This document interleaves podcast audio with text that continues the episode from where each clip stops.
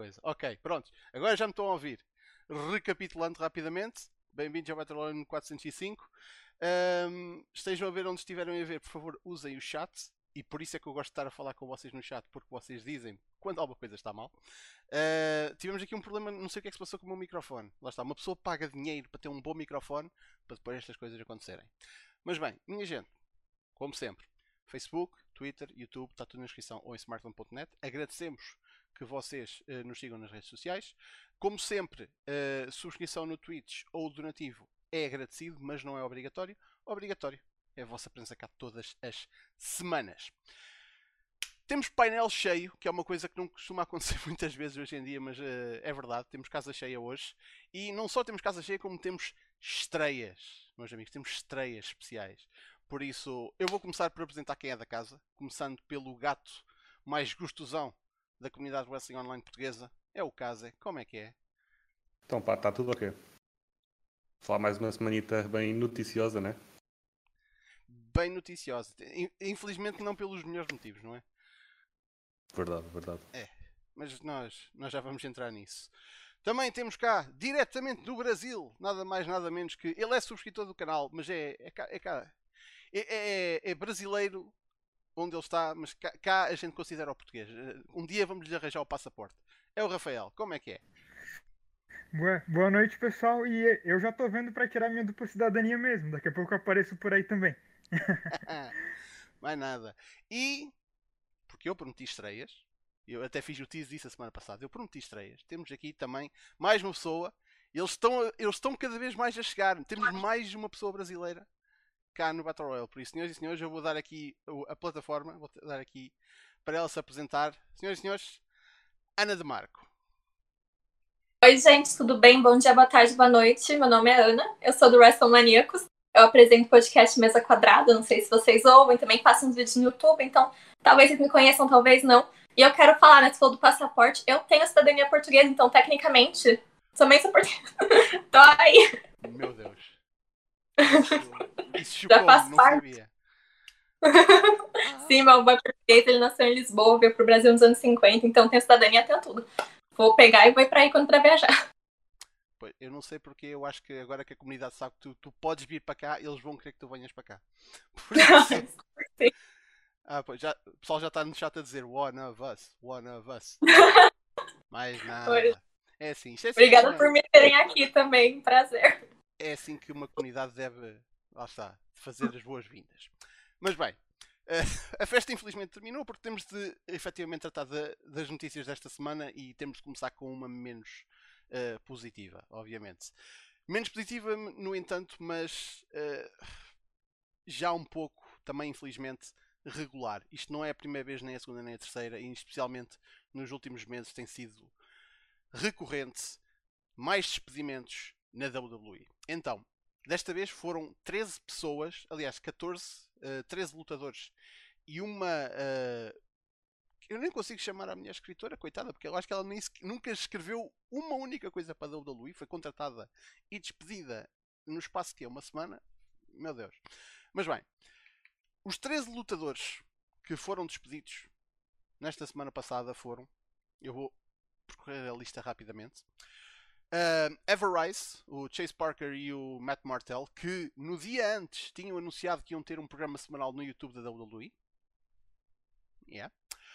Fandango, Arya Daivari, Tony Nese, August Gray, Tyler Breeze, os Bollywood Boys, a.k.a. os Singh Brothers, para quem ainda se lembra do tempo deles com o, com o Modern Day Maharaja Jinder Mahal. Uh, Marina Shafir, que era uma das Four Horsewomen do MMA e uh, é a mulher do, do Roderick Strong. Kurt Stallion, Arturo Ruas, é que está uma coisa que também foi imensa pena de ver. Uh, Killian Dane e Tino Sabatelli, que desta, desta lista foi a, a, maior surpresa porque eu juro que pensava que ele já nem sequer estava na empresa, mas pelos vistos voltaram Não, a contratar. Ele foi despedido, foi despedido, andou nas tapings do, do Dark recontrataram e agora despediram outra vez. Pois, é que até houve rumores que ele tinha sido tipo um espião. Ele chegou a fazer um combate no, no Dark. Uh, ele era tipo um espião, porque houve uma altura em que estava a ver spoilers no, na AEW, a serem lançados cá para fora, e havia pessoal que dizia, ah, é o Tino Sabatelli. Prontos. Uh, mas yeah, foi, foi recontratado, mas não, não durou também muito mais tempo nesta segunda vaga. Bem, uh, eu não sei se vale a pena estar aí por estes nomes todos, um a um, uh, mas acho que podemos aqui focar no, nos mais importantes. Vamos começar, se calhar, pela vaga de pessoal do 205 Live. Acho que podemos agrupar um pouco esse pessoal, por isso. O Daivari, o Tony Nice, o August Gray, que, lá, uh, que estava lá a aparecer agora recentemente, Kurt Stallion. Este pessoal ser despedido. Eu, eu vi alguém a fazer listagem de, do número de pessoas que oficialmente o 205 Live tem e acho que eram 3 a roster. Tecnicamente o 205 Live neste momento tem 3 pessoas. Uh, o, que só, o que para mim só me diz uma coisa: uh, eles estão para terminar com o programa. O que eu entendo. Vamos ser sinceros, eu entendo. Agora, uh, estes despedimentos não consigo verdadeiramente entender porque estamos a falar logo base, nós estamos a falar não só na empresa mais rica no mundo do wrestling, é a empresa número um, indisputável, em lucros no mundo do wrestling, mas também estamos a falar de, de uma empresa que ano após ano após ano tem lucros recordes. E agora, isto não, não quer dizer que eles tenham de ser uma caridade, mas com tanto talento que eles lá têm e não fazerem algo com eles é, é criminoso, honestamente. Mas bem, um, vamos começar uh, por ti, Ana. O que é que tu achas relativamente ao, ao grupo de pessoas do 205 Live? Achas que isto vai significar mesmo o final da marca? Sim, sim, com certeza. Eu acho que quando eles tiraram o Cruiserweight Title do 205 e levaram pro NXT, já era um sinal que eles queriam fazer aquele programa parar de existir, né? E também, quando a gente para pra pensar, é triste, é muito triste, porque eu gostava do 205 e da toda a divisão de Cruiserweights, eles tinham lutas incríveis, mas ninguém assistia, né? Não passa na TV, às vezes é, passa no network, só que quase ninguém vê, eles mal fazem promoção direito. É, acho que se você perguntar, assim, pra uma pessoa que assiste casualmente, que não é fã, né? Quem são as pessoas do Show 5 Live? A pessoa não vai nem saber, né? Então, eu acho que vai acabar o programa, que aí eles estão fazendo isso aos poucos. Começou primeiro com a mudança do título pro NXT, eles levaram alguns cruiserweights que eles achavam que talvez fosse ter mais futuro, mais promessa, e os outros que eles realmente não sabiam o que fazer também, porque a roster do NXT já tá, tipo, bem, bem cheia, assim, com bastante gente. Eles simplesmente jogarem fora, assim, por todas as demissões. Eu acho que tanto do ano passado, quando começou com tudo isso, desde esse ano, dá pra perceber que eles, eles simplesmente não ligam. Né? Eles vão demitindo as pessoas sem se importar com coisa a longo prazo, porque eu realmente acredito que vários desses cruiserweights podiam ser o futuro, assim, da empresa, de verdade, né? Podiam chegar a ganhar títulos em outros, outros lugares, como NXT Title, talvez um WWE, um Title, coisa assim no futuro. Eu vi até uma notícia, não sei se vocês viram essa, que, o, que uma pessoa de dentro da WWE estava falando, né? Que em seis, daqui a seis meses os defeitos, todas, os tipo, danos de todas essas demissões vão ficar muito óbvios, né? Porque só tem agora. Tem poucas pessoas, quando a gente pensa principalmente na. Não falando só dessas demissões, mas na roster feminina, mesmo no geral, tem muita pouca gente agora. Muita, muita pouca gente. Então acho que eles realmente não pensaram a longo prazo. Acho que agora eles estão pensando, ah, como a gente pode economizar dinheiro mais fácil? Acaba com esse programa que ninguém vê vamos terminar com ele fazendo isso demitindo as pessoas. E não pensaram realmente numa coisa mais a longo prazo, que tipo, a empresa precisa ter um futuro. E demitindo as pessoas sem nem pensar. Então... É que a coisa aqui também é o 205 Live, por exemplo, o WWE Main Event é um programa que eles continuam a fazer, não é um programa que seja necessário para a empresa, mas é um programa que é vendido para o estrangeiro e está em televisões, em, em, em, em canais internacionalmente. O 205 Live não é o caso. Acho que o 205 Live nunca saiu da uhum. network. Por isso, ainda por cima, nesta altura em que eles nos Estados Unidos, a network, eles limparam as mãos durante algum tempo disso, não é? Por, por causa da venda para o Peacock. Um, de repente, colocar coisas na network já não é tanto um foco. Por isso, um programa como o 205 Live se calhar já não é tão prioritário e lá está. Está na altura de terminar. Agora, uma coisa é certa: o NXT precisava de uma. Uh, talvez não. Precisar não é a palavra certa, mas beneficiaria de uma terceira hora para ter o pessoal que, que acaba por ter menos tempo na programação uh, semanal. E havia rumores há uns meses atrás de um NXT Evolve que seria para usar malta da Evolve. Entretanto, nos últimos meses, várias das pessoas foram, lança uh, foram despedidas eram pessoas que estavam a ser guardadas para esse eventual show. Por isso eu não sei se há vontade da WWE de avançar com isso, mas uh, uma coisa é certa, os dias do 205 Live estão mais que contados e eu questiono o que será também do Cruiserweight Championship, se será eventualmente simplesmente unificado com o North American Championship. Uh, Kaze. Acho que vocês tocaram nos pontos certos até agora. E acho que provavelmente tem razão. O Tool 5 deve estar para, a caminho para acabar. Antes destas releases acontecerem, o Sean Ross Sapp fez um report que ia haver um maior foco no, no Tool 5, mas não no show em si, mesmo no título. E a presença dele no, no NXT tem, tem vindo a subir, pelo que eu tenho visto. Aliás, é o Kushida o atual campeão, não é?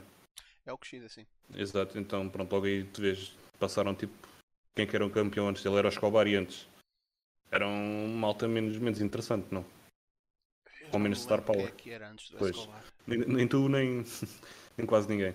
Mas qualquer das formas, uh, yeah, acho que o 5 vai acabar. A ideia que tu deste agora de substituírem pelo Evolve, eu acho que despediram aqui malta que eles contrataram quando fecharam a Evolve, quando compraram a empresa, malta que fazia parte desse roster, mas eu acho que, acho que isso não tem nada a ver. Porque um, Evolve ou um show com esse nome, a partir de agora vai ser algo mais como o NXT inicialmente, um show de desenvolvimento. Isso é para a malta do PC, não é para para wrestler que já, já tem anos de indies que pronto, tiveram aquela break a chegar à WWE depois de serem comprados.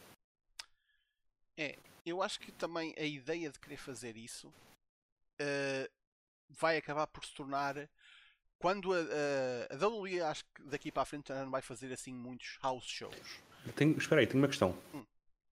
Qual é o horário do, do 205 atualmente? Acho que é aqui Sextas às 10 da noite. Ah, pois é. O que é que vai haver às sextas às 10 da noite? Rampage, a partir de agosto, é verdade. Pronto. Por isso eles nem sequer vão tentar colocar algo head to head. Apesar de lá estar. Não, basta, basta mudarem o. Podem não tirar. Eu estava a falar pela ideia de fazer um rebrand. Ah, ok. Tem já o horário. A única coisa que talvez possam fazer é pôr aquilo em, em TV, que aquilo está só na network. Não, não sei. Mais Podem pôr no, numa Fox Sports. Essa sinergia eu acho que é possível acontecer. Sinceramente. Eu não, não eu não consigo ver isso acontecer, sinceramente. Um... É conteúdo, é um conteúdo um, um, uma sexta à noite. Para nos Estados Unidos isso é 10 slot. Eu acho que se fizerem os números que é 300k, 300 mil numa, numa Fox Sports, eu acho que eles entram na boa. E ao mesmo tempo estão a tirar uh, olhos à EW. Eu acho que. Quer dizer, o que, é, o que, é, que eu ia dizer? Eu agora ia dizer, ah, na WWE, na WWE Network eles conseguiam fazer isso. Não, não conseguiam. Claro que uh, não. não. Uh, não, o que eu estava a dizer era. Uh, a WWE agora já não vai fazer muitos house shows, mas eu acho que o NXT vai continuar a fazê-los. Nomeadamente, antes da pandemia, Uh, o NXT fazia muito, tinha o loop da Flórida, em que era só aos shows na Flórida, uh, e era aí que se experimentavam muitas coisas. Havia muitas experiências, uh, houve muita coisa que aconteceu nesses shows, que lá estava aí cá para fora através de tweets, que ou acabou por se materializar ou nunca sequer chegou à televisão. Um, eu acho que esse loop de house shows é, daquele, daqueles, é daqueles loops que vão continuar a acontecer, especificamente com o NXT, e é aí que realmente vai haver aquela coisa que a WWE até precisa para as pessoas que não está a despedir, que é uh, pôr aquele pessoal a lutar. Que é uma coisa que, obviamente, na, na era da pandemia não foi exatamente possível. Por isso, acho que era um, um grande desejo por trás de fazer aquele NXT Evolve, essa, essa ideia. Mas que agora que lá está, já o público está a regressar, já vão começar a ir para a estrada se calhar já não é preciso fazer um programa para fazer esses combates, podemos simplesmente fazer aos shows para fazer isso. E isso abre outra possibilidade. Então. Com o NXT Evolve podes uh, pôr essa, essa, essa marca vá a gravar na Full Sail e pôr o NXT na estrada. Fazer tapings. Eu, eu sei que é apelativo olhar dessa forma, mas não te esqueças, apesar do NXT estar em televisão, continua a ser. Uh, não é uma marca que dê dinheiro. Mas não é preciso ir fazer, sei lá, os Wyomings da vida ou estados assim mais. Imagina um, um círculo eh, basicamente no, no oeste dos Estados Unidos. Filadélfia, Nova York, Charlotte. Estás a ver, tipo, fazer a costa toda, a costa este toda.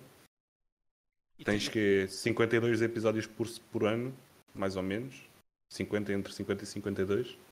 Pá, acho que há público para isso, principalmente no, nos Tri-State, acho que é o nome que dá, dá a, aqueles estados, que é Nova York, Filadélfia, tens Boston, eu acho que consegue. Juntas Flórida.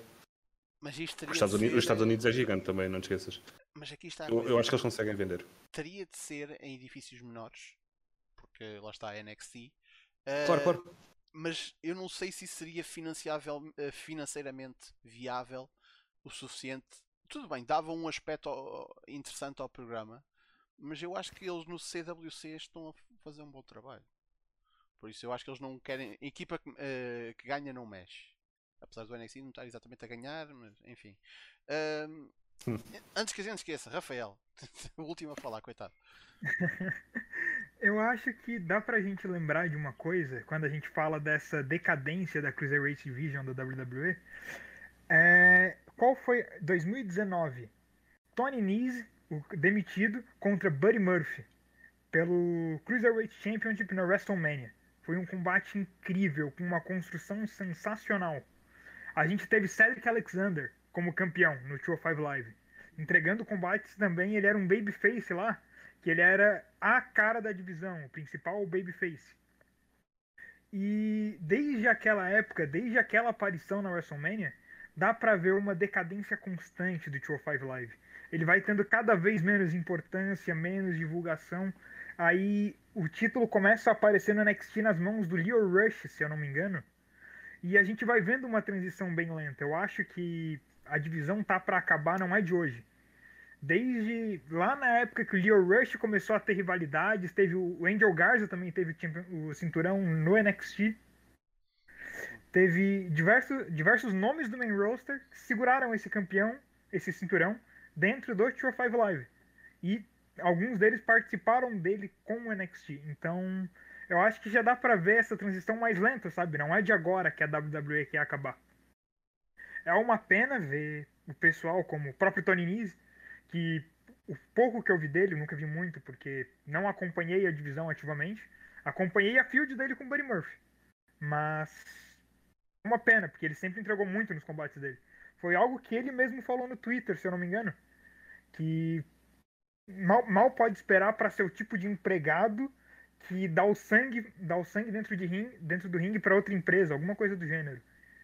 Que é, realmente, todo mundo no 205 Live, eu lembro de uma entrevista que eu li, que eles falavam que todo mundo lá dentro se importava muito em fazer aquilo dar certo. Eu acho que foi o Buddy Murphy que disse isso.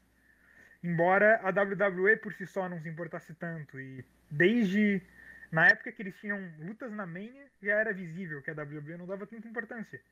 Então, agora já, já dá para ver uma construção lenta para esse fim e é, no máximo um mês de vida.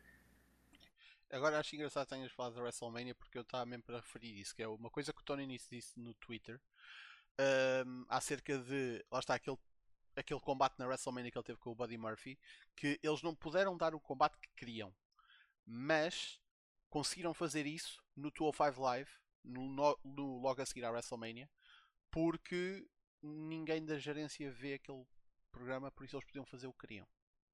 Agora, isto não é um reporte do Meltzer a dizer ah, ninguém dentro da empresa sequer quer saber do 205 Live. Isto é mesmo um lutador que está a dizer que as pessoas que estão a fazer este programa nem sequer, nem sequer o veem. Tipo, simplesmente, pronto, vão, façam aí uns combates. Atenção mínima dada ao produto. Como é que há de haver atenção dos fãs? É uma coisa que nem a própria empresa quer saber. Por isso, uh, é pena pelas pessoas, mas é um programa que. Man, eu tenho ótimas. A, a, a coisa que mais me salta a cabeça do 205 Live ainda estava no Raw. A estreia do. Uh, caraças, agora. Uh, do Noam Dar na Escócia.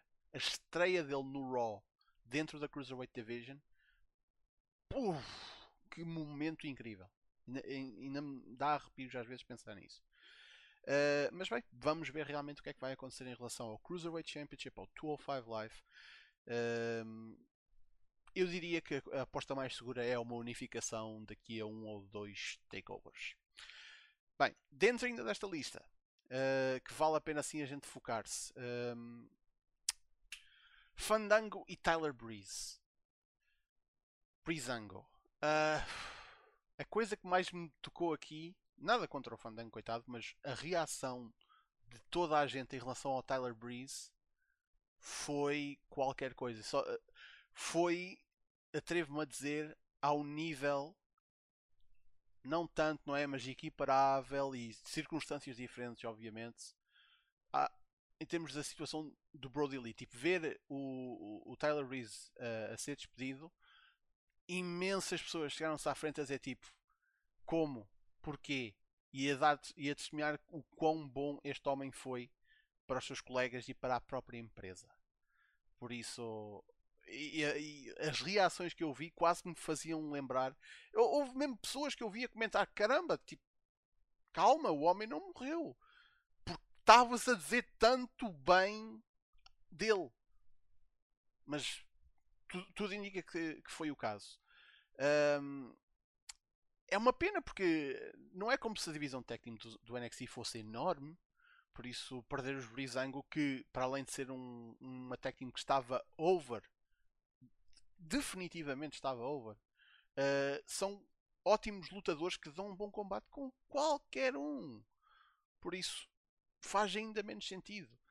E, e lá está, com toda esta situação, veio, veio ao de cima outra vez aquele clipe do Tyler Breeze à frente de todos os seus colegas a, a, a, ser anunciado pelo Triple H que ele ia subir para a main roster. Tipo, ali o Triple H a tecer-lhe todos os, todos os elogios e o trabalho que ele, que ele fez e tudo, e toda a gente ali tipo de pé a dar-lhes parabéns. E depois foi o que foi na, na main roster e depois voltar para o NXT e vamos ser sinceros, eu sempre senti que era sempre uma questão de tempo. O que é, o que é extremamente pena para, um, para este rapaz. Um, Ana, começo por ti. O que é que tu achas da situação dos Brizango? Ah, essa foi a que pessoalmente mais me doeu. Eu acho que de todas, todas, todas, contando até com do ano passado, com esse ano, foi a que pessoalmente mais me doeu, porque é, eu gosto muito do Breeze, principalmente, né? Também o Breezango era uma ótima dupla, mas tipo, o Tyler Breeze em si, eu adoro ele. E eu amo o Pop Down eu sempre assisto. Todo vídeo que eles fazem eu assisto, eu adoro, tá? Tipo, uma das coisas que me levou durante a pandemia foi o, The Party, o vídeo deles jogando Uno. Então, perdeu o Breeze assim. Primeiro, a primeira coisa que eu pensei foi: meu Deus, será que ele vai sair do canal? O que, que vai ser agora? Não vai ter mais vídeo de Uno? O que, que vai ser da minha serotonina? Eu, nossa, me deixou assim, bem triste. E ver, é que nem você falou, essa comoção das pessoas que trabalhavam com ele, fazendo texto, falando como ele ajudava, que ele era uma pessoa boa no backstage. Foi uma coisa que eu acho que traduzia pra gente, né, como fã. A gente não sabia tudo que ele fazia no backstage, só que a gente conseguia sentir isso, porque ele fazia, assim, a mesma coisa pra gente né? Quem era fã do Breeze, quem via ele no canal, via ele na WWE mesmo, ele passava a mesma sensação, assim. Ele era uma pessoa que, para mim, era um pacote completo. E eu nunca entendi, nunca entendi de verdade, porque ele não. Nunca deram, assim, realmente uma chance para ele, sabe? Até quando o Breezango ganhou o título de duplo no NXT, depois de anos na empresa sem ganhar nada, quando eles ganharam, eles não defenderam. Basicamente, primeira defesa, assim, não defenderam em pay-per-view nem nada. Primeira defesa já perderam, nem um mês depois, sabe? Então, assim, eu nunca entendi porque eles não. Com tudo isso backstage, com todo o apoio que os dois tinham, principalmente o Reese, eu nunca entendi porque eles nunca conseguiram, né? Tipo, explodir. Porque todo o potencial eles tinham. Pacote completo. para mim, uma das melhores coisas no, no SmackDown, acho que foi em 2016, quando eles faziam a Fashion Police, que era, assim, sensacional. era muito engraçado, sabe? Então, eles eles têm, eles têm o carisma, eles têm as habilidades no ringue, ele tem personagem que as pessoas gostavam, são pessoas que você quer torcer. pessoas que você quer gostar, que nem você falou. Mesmo eles não ganhando nada, mal aparecendo, eles eram super over. Eles tinham todo apoio no backstage, então eu nunca entendi porquê, mas sempre que lançava demissão, assim, sempre falava, ah, hoje vai ter demissão tal horas. Eu sempre ficava com medo de ser o Breeze, né? E dessa vez, infelizmente, foi. E agora eu realmente, essa me deixou bem, bem triste. Eu ainda tô triste, eu não sei o que vai ser do Up, Up Down, Down, só que eu, eu não sei o que eu capaz de eu ir lá bater na cara do Vince se ele não puder mais aparecer no canal, porque, sinceramente, fiquei assim, bem, bem triste com essa. Eu. Mas é que nem você falou, era uma questão de tempo, né? Mas com. Ai, eu não sei. Eu sinto que a divisão de duplas NXT é muito boa. Mas ainda, sabe, eles precisam de mais pessoas naquele meio, porque acaba ficando meio que um ciclo, né? Agora tá pessoas novas, tipo o MSK, que entrou e já foi direto ganhar o título, né? Super merecido, porque eles são muito bons. Só que eu queria ver a luta deles com o Brizango, com Everrise. Então acho que eles não realmente, é aquilo que eu falei, eles não pensaram no futuro. Porque vai ter uma hora que as pessoas que estão naquelas duplas agora vão subir, vão separar a dupla, vão fazer outras coisas, e aí? O que acontece, sabe? Tem poucas duplas de verdade. A gente vê a situação das duplas na main roster, tá trágico, né? Tá trágico, trágico, trágico. Quase não tem dupla, dupla. Eles são pessoas aleatórias que eles colocaram juntas falaram vai. E as pessoas que são dupla de verdade nem tem chance, mal tem luta. Não, acho que não defendem o título de dupla num pay-per-view faz meses. Eu não lembro a última vez. É, nem na WrestleMania. Na WrestleMania teve um só, o outro foi no SmackDown, sabe? Então, a divisão de duplas tá muito ruim. Eles realmente precisavam subir umas do NXT, mas eles vão demitindo as do NXT como se não fosse nada. Então, realmente, eu não sei, mas trágico. Essa foi bem trágica para mim, pessoalmente. É que uma pessoa olhando para esta lista, eh, à primeira vista não parece, mas estão aqui. São quatro equipas que foram despedidas porque tens os Everrise, os, os Brizango, um, os Bollywood Boys e com o despedimento do Killian Dane, pronto, já, também já não é equipa com, com o Drake Maverick. Por isso foram quatro equipas. Uh, vamos dizer que pelo menos três delas estavam ativas no NXT. Não sei se não me lembro da última vez que eu vi os Bollywood Boys no NXT, por isso. Uh, mas podiam vir a estar, dada a necessidade que eu, eu cada vez mais sinto que existe. Uh, de repente, tipo, não só equipas que estavam a ser usadas, mas equipas que podiam vir a ser usadas. Adeus. Uh, devo dizer que também me saltou logo à cabeça a situação do Up Up Down Down. E não só os vídeos do GM Mode, mas da Party. Epá, eu, eu, eu imaginei logo que o pessoal ia ficar devastado em relação a isso e dito e feito. Uh, e eu espero sinceramente que ainda que, que, o Woods ainda consiga tipo com, com o limitado poder que ele tem dentro da empresa ainda consiga fazer isso acontecer. Mas é, é obviamente complicado. Os Fashion Police foram, foi das coisas. Foi um, a coisa mais semelhante aos Fashion Police que, que eu me consigo lembrar em termos de como funcionou foi um, a Coffee Mania. No sentido em que foi uma coisa que não era suposto acontecer, aconteceu e foi com foi o sítio certo na hora certa e o público todo por trás e que, que, lá está, que a empresa não conseguiu ignorar. No entanto, no caso dos Fashion, dos fashion Files, que foi incrível, é pá, todos os segmentos dos Fashion Files foram tipo hum, lindos, mas a empresa nunca deu verdadeiro tipo, entendia que ah, há pessoal que gosta disto, mas não pode, não deve ser toda a gente, é só tipo algumas pessoas. Por isso nós vamos colocar aqui num cantinho e isto continua a acontecer, mas não é um foco, não é uma coisa importante. Por isso, ao menos aconteceu, mas eu sempre senti que, dada a reação que estava a ter, podia ter sido muito mais. E, e era uma coisa que podia ter levado a, a Tech Titles. Uh, Rafael. Falando da situação do Up, Up Down Down primeiro, se eu não me engano, eles postaram um vídeo hoje com o Breeze. E. Mas fora isso, tem a, a cena do Adam Cole. Ele tava em live stream, é streamando um jogo. Quando foi, quando foi notificado para ele, alguém mandou mensagem para ele no celular, se eu não me engano, de que o Tyler Breeze tinha sido demitido.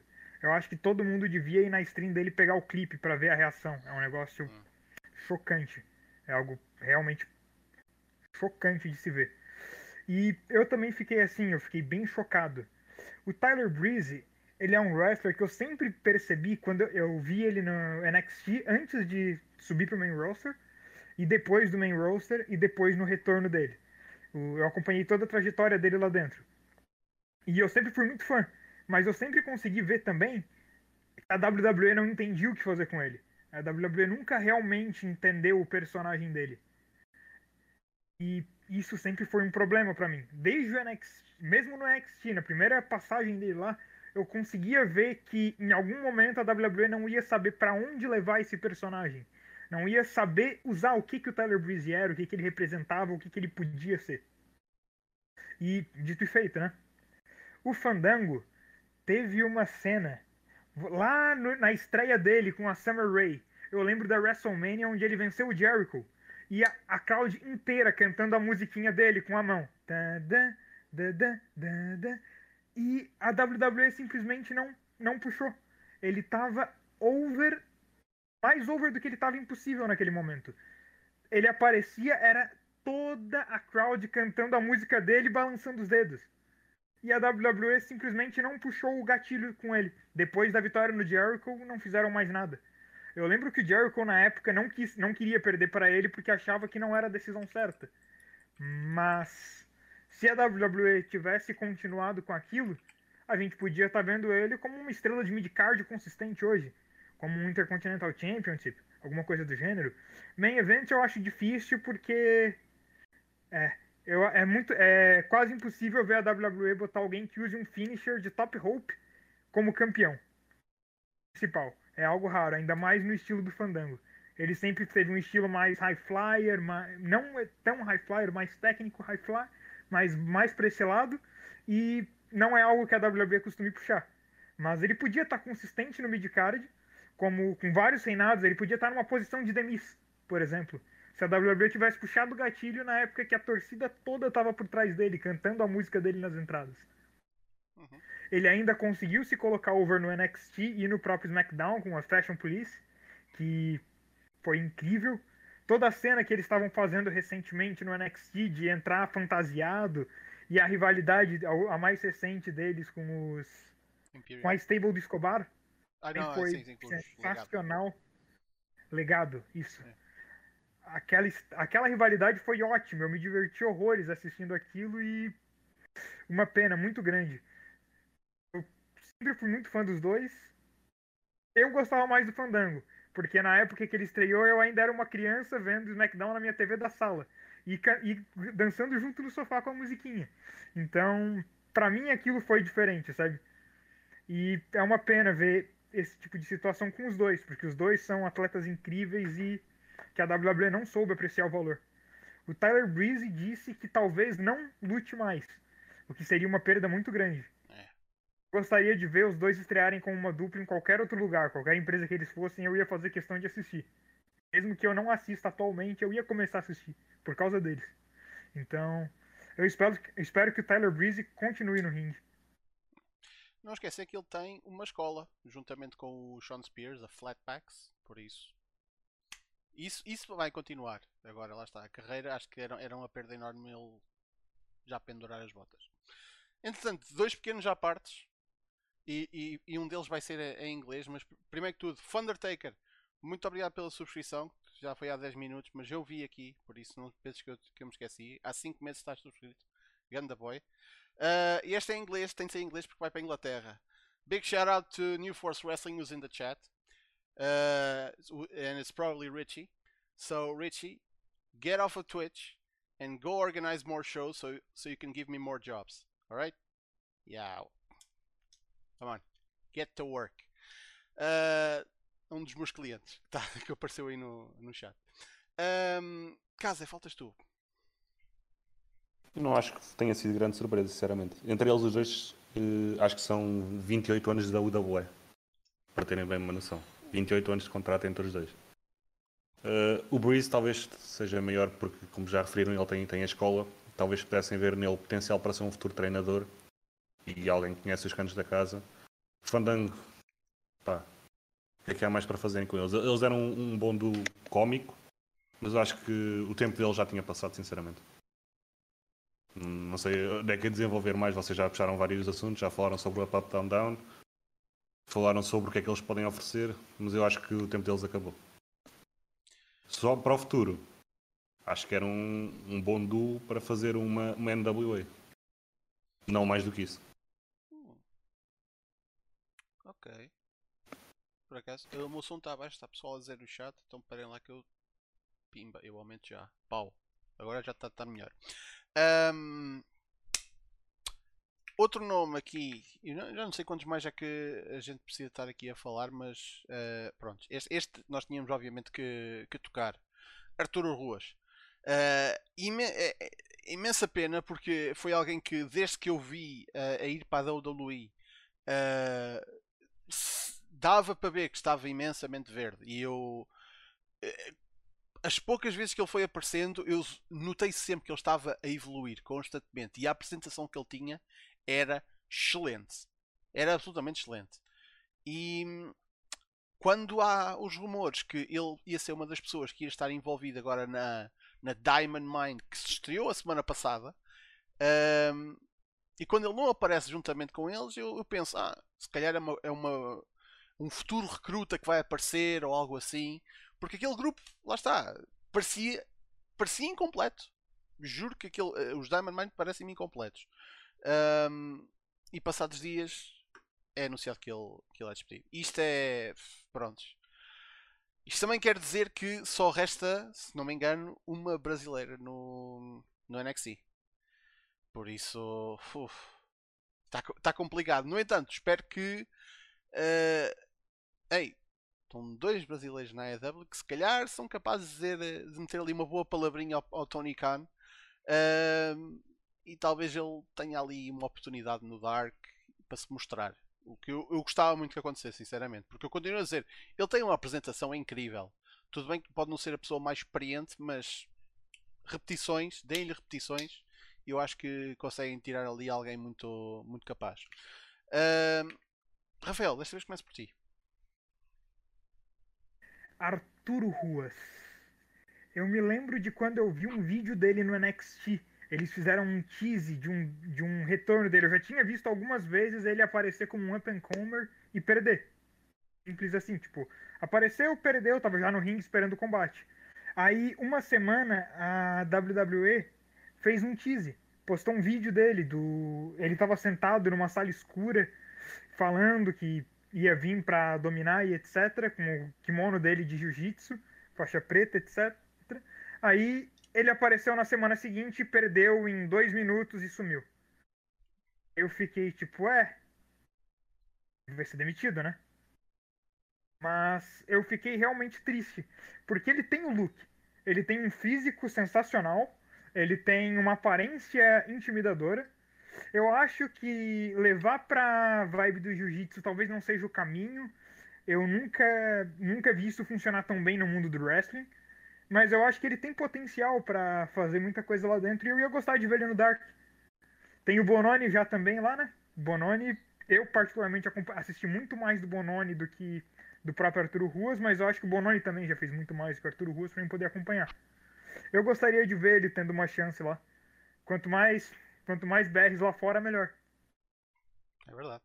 Ana? Sim, a WWE não sabe trabalhar brasileiro, acho que isso já ficou óbvio. E num grande geral, acho que eles não sabem trabalhar qualquer pessoa que não seja é, norte-americano, canadense ou inglês, coisa assim. Eu acho que eles não sabem trabalhar.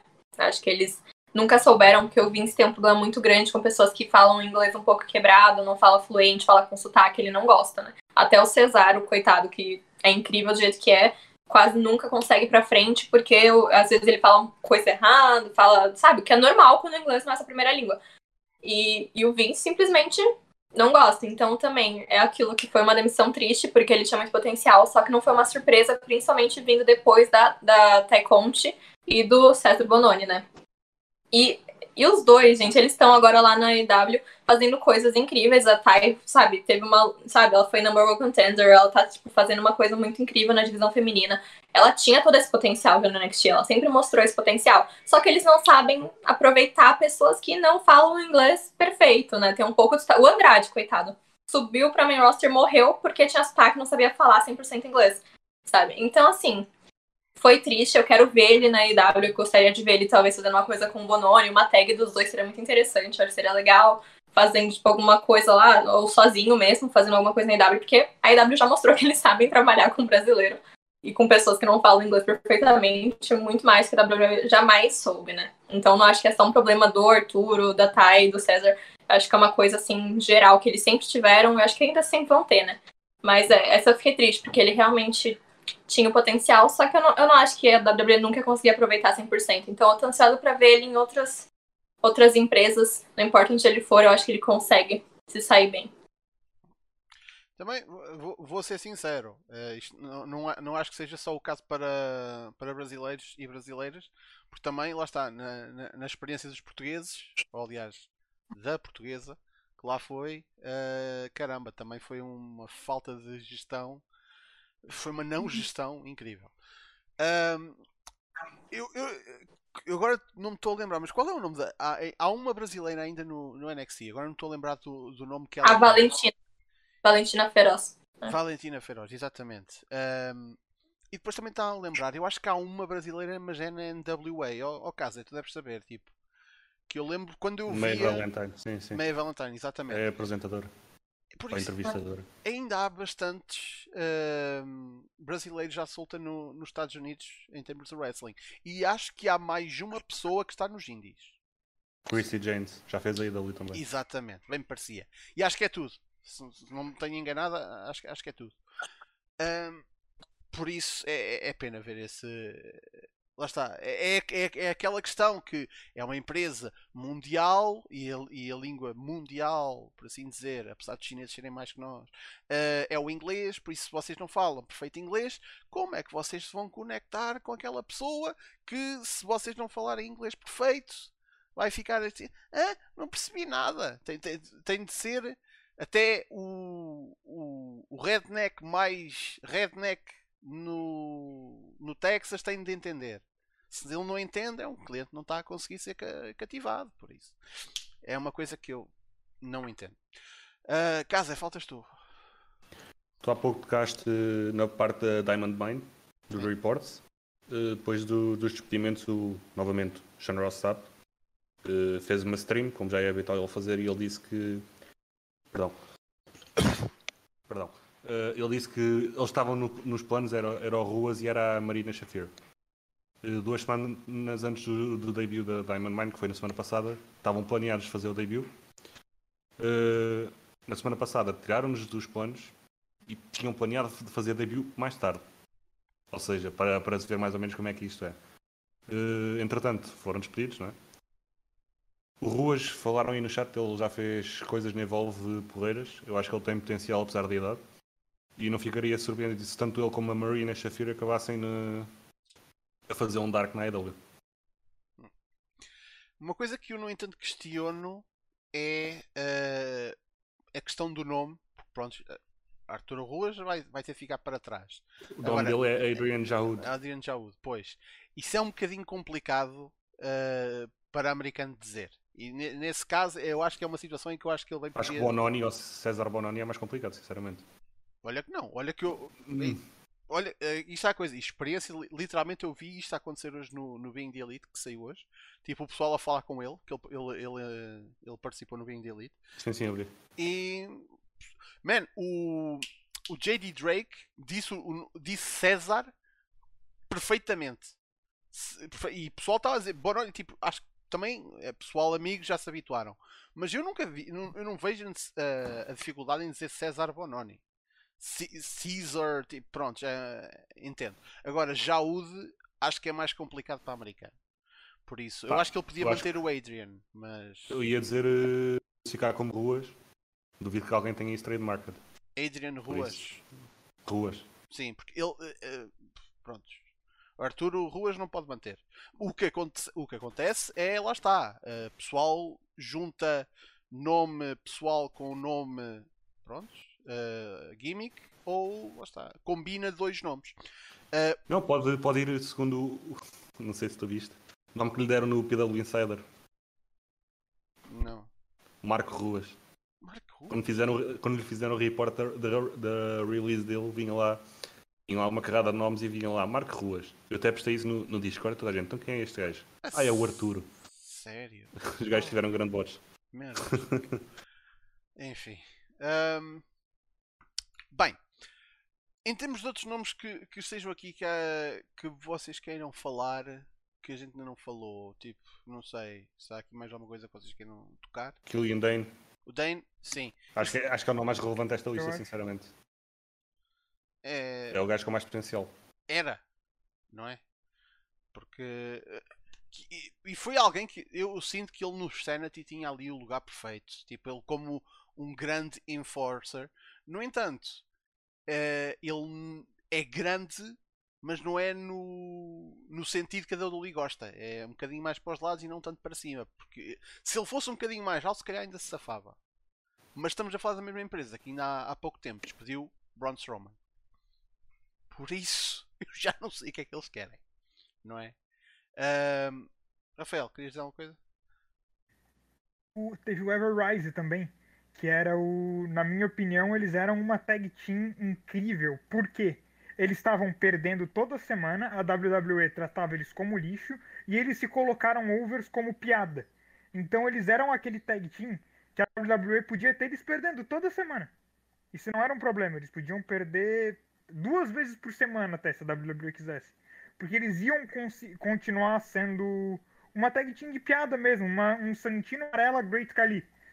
Que o público sempre vai conseguir se relacionar. Porque eles eram muito engraçados. Eles estavam se colocando over numa situação onde a WWE não estava mínima pra eles. Agora por acaso diz ali o, o Cyril e diz ele muito bem. Agora da, dos Sanity já só falta a Nikki. Todo, todo o resto do pessoal já foi, já foi embora. O Young, o, Time, né? o Wolf e agora o, o Dane. Pronto. Espera um- uns 6 meses e vês isso na, na TNA como Violence by Design. Sim, sim. É que é a stable do Young lá. Ahm, agora, a coisa que, me- que me faz questionar para onde é que ele pode ir é que, obviamente, para quem não sabe, o Killian Dane, que pronto, agora já não vale a pena chamar-lhe Killian Dane, Big Damon, ahm, é casado com a, com a Nikki Cross. Por isso, obviamente, como, ele- como ela está ainda no Raw e a receber uma nova gimmick, ahm, eu duvido que ele volte para a Escócia. Ah, por isso, não seria uma má ideia ele ir ter a TNA, sinceramente. Não me importava nada. Já agora, Diz. desculpa. Tem piada como os casa- eh, as pessoas que fazem parte de casais que foram despedidas nesta, nesta batch eh, tiveram o, o seu outro durante esta semana como destaque, seja a, a voltar ou a fazer debut de uma nova gimmick. Não deixa de ser irónico. Pois, ahm, Porque a Shafira é a mulher do, do Roddy. verdade. Yeah. Ok, Não estava a fazer ligação. Ok. Ahm, Ana, não sei se tens alguma coisa a dizer acerca do Killian Dane. Estou bem surpresa, porque eu tava gostando muito da dupla dele com o Drake Maverick, eu acho que tava dando certo, sabe? Eu, eu tinha muito potencial, com certeza. As pessoas gostavam dos dois juntos, eles tinham uma dinâmica engraçada. Foi uma dupla bem aleatória quando começou, né? Tem que admitir, acho que ninguém esperava. Mas deu certo. Sim, surpreendentemente, deu certo. As pessoas gostaram, eles tinham uma dinâmica boa no ringue e nos personagens mesmo, nos diálogos. Então essa me deixou bem surpresa, essa eu não tava esperando. E é que nem a gente falou antes, né? Destruiu mais uma dupla que podia ser o futuro da divisão de duplas NXT. Então, que nem o Everrise, pra mim, eu tinha. É que é, o Rafa falou, né? Eles per- perdiam, perdiam, perdiam, mas era uma que eu ainda conseguia ver, talvez, um dia ganhando os títulos, sabe? Eu conseguia ver eles tendo lutas boas. Acho que eles tinham esse potencial, esse futuro. E do Killian Dane me deixou bem surpresa. Da Marina Shafir, eu acho que eles também já demitiram, né? A Jasmine, a Jasmine Duke. Sim. Bem, né? É, e a Ronda Rousey tá lá grávida, não vai aparecer tão cedo, acho que talvez nunca mais. Então só sobrou a Shayna Baszler. Tinha todo aquele sonho de fazer as Four Horsewomen da WWE contra as Four Horsewomen do MMA e já morreu. É. Foi enterrado, foi com Deus. Mas é, o do de todas, do Breeze me deixou mais triste, mas a Killian Dane me deixou mais surpresa. Entretanto, antes de avançarmos para, o- para o próximo tópico, eu apanhei aqui uma. eh, apanhei não, aliás, alguém postou no Discord, já nem sei quem é que foi. Eh, ah, foi o David Serra, já obrigado, David. adivinhem quem é que está a caminho do Performance Center para ver e escolher talento, fazer um bocadinho de scouting. Nada mais, nada menos que o Big Boss himself, Vince McMahon. Ai Jesus. Uh, eu, eu, eu, não sei o que é que vai acontecer ali. Também não é como se ele precisa. Lá está, eu entendo a necessidade de ver as coisas em pessoa, mas toda a gente sabe que o... existe uma feed do Performance Center que está sempre ligada, mas acho que é no escritório do Triple H. Ah, ele se calhar não queria ir ao escritório do, do Son-in-Law. Ok. Mas já, yeah, patrão em casa, vai ser giro ver em quem é que ele se interessa dentro do pessoal, não só do NXT, mas também o pessoal que está lá uh, e que ainda não estreou ou que está em treino ainda. Talvez ele tenha lá ido para ir ver o, aquele moço que, que estavam a dizer que era o próximo Brock Lesnar, agora não estou a lembrar do nome dele. Uh, Parker Bordeaux. Parker Bordeaux, exatamente. Uh, talvez seja isso, talvez ele lá está, queira fazer um grande shake-up quando for o próximo draft. Veremos. Uh, avançando, que isto lá está, foram 50 minutos só apenas no primeiro tópico. Fez ontem 10 anos que aconteceu o que para muita gente ainda é uma das uh, promos mais icónicas uh, em recente memória. Foi a, a, mítica Pipe Bomb de CM Punk no final de um Raw. Uh, a semanas do que foi também um momento que ficou para a história, Money in the Bank, que foi headlined por ele e pelo Cena e que foi um combate que ainda, ainda hoje é dos meus combates favoritos de sempre. E volta e meia gosto de ver porque simplesmente é um combate tão bom que também foi ajudado pelo facto de ser em Chicago e por todo o ambiente à volta. Tipo, foi uma coisa incrível.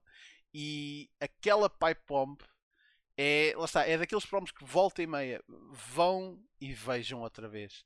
E eu acho que é, é como um bom vinho apesar de eu não gostar de vinho, mas como um bom vinho, tipo, parece que até consegue às vezes ficar melhor com a idade. Por isso, há 10 anos, uh, fez ontem 10 anos que, que essa promo aconteceu. Um, vou começar por ti, Casa. Quais são as tuas memórias? Lembras-te de, por acaso, viste essa promo em direto? Não. E... Não? Mas... Não vi a wrestling na altura. A sério? Mas a então sério. quando é que tu viste esta promo pela primeira vez? Lembras-te? Pá, para aí quando ingressei na IWC. Para aí 2012, 2013. Não, não foi muito Por isso para aí um ano ou dois depois, mas sim. Estava, estava aliado de, de todo esse momento, na altura. E o que é que tu achas? Porque lá está, antes sequer de teres visto, aposto que já tinhas ouvido falar dela, que alguém tinha falado dela. Claro, não? claro. Por isso, ah. uh, o, a tua perspectiva é interessante, porque é entre o, é o, o mito daquela mítica pronto, e, pronto, e o que realmente foi para ti, Achas que. Para mim não, não foi nada, vou ser honesto. Na altura, não, não é? Ok. Não, não no sentido, epá, a ver reações hoje em dia e a ler uh, os pensamentos da malta, há mesmo muita gente que voltou a ver depois disso acontecer. Ou seja, aquilo em si tem algum momento histórico e realmente tem a sua importância.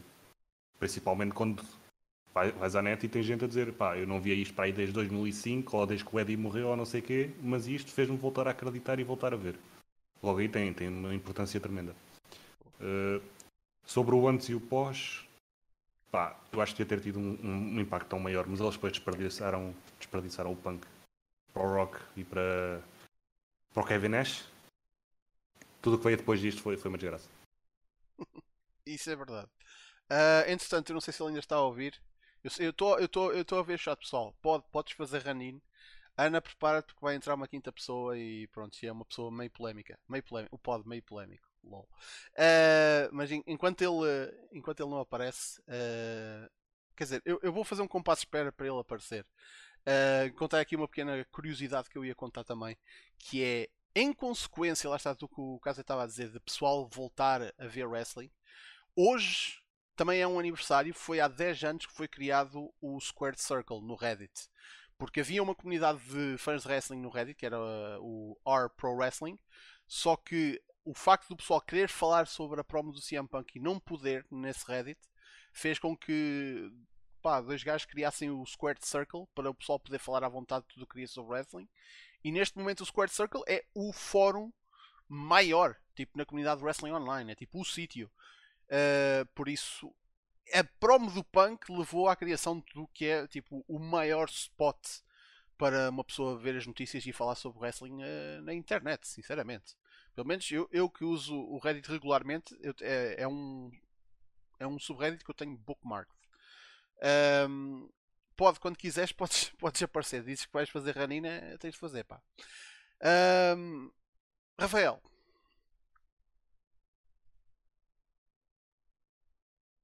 É, então, quando eu assisti essa promo ao vivo, eu era criança. Eu assisti na TV da sala, então eu não sabia quem era Colt Cabana. Eu não fazia a menor ideia de quem era Colt Cabana na época que o CM Punk fala nele. Mas eu vi toda aquela conversa sobre sair, sobre ir embora da empresa, e eu fiquei, não, ele não ia estar falando na empresa que ele vai embora da empresa, isso é WWE. Então, não vai acontecer. Aí quando ele saiu no Money in the Bank, teve toda aquela cena enfática dele mandando o beijo pro, pro Mr. McMahon sentado na, na barricada. Eu fiquei, meu Deus, ele tá indo embora mesmo. Isso é incrível. Êxtase. Eu só fui realmente entender aquela promo e a o quão grande ela era quando o Punk saiu. E, eu, e como tu falou sobre ela poder ser tipo um vinho que envelhece melhor, eu acredito que sim. Porque se ele não tivesse saído, aquilo não teria sido grande coisa.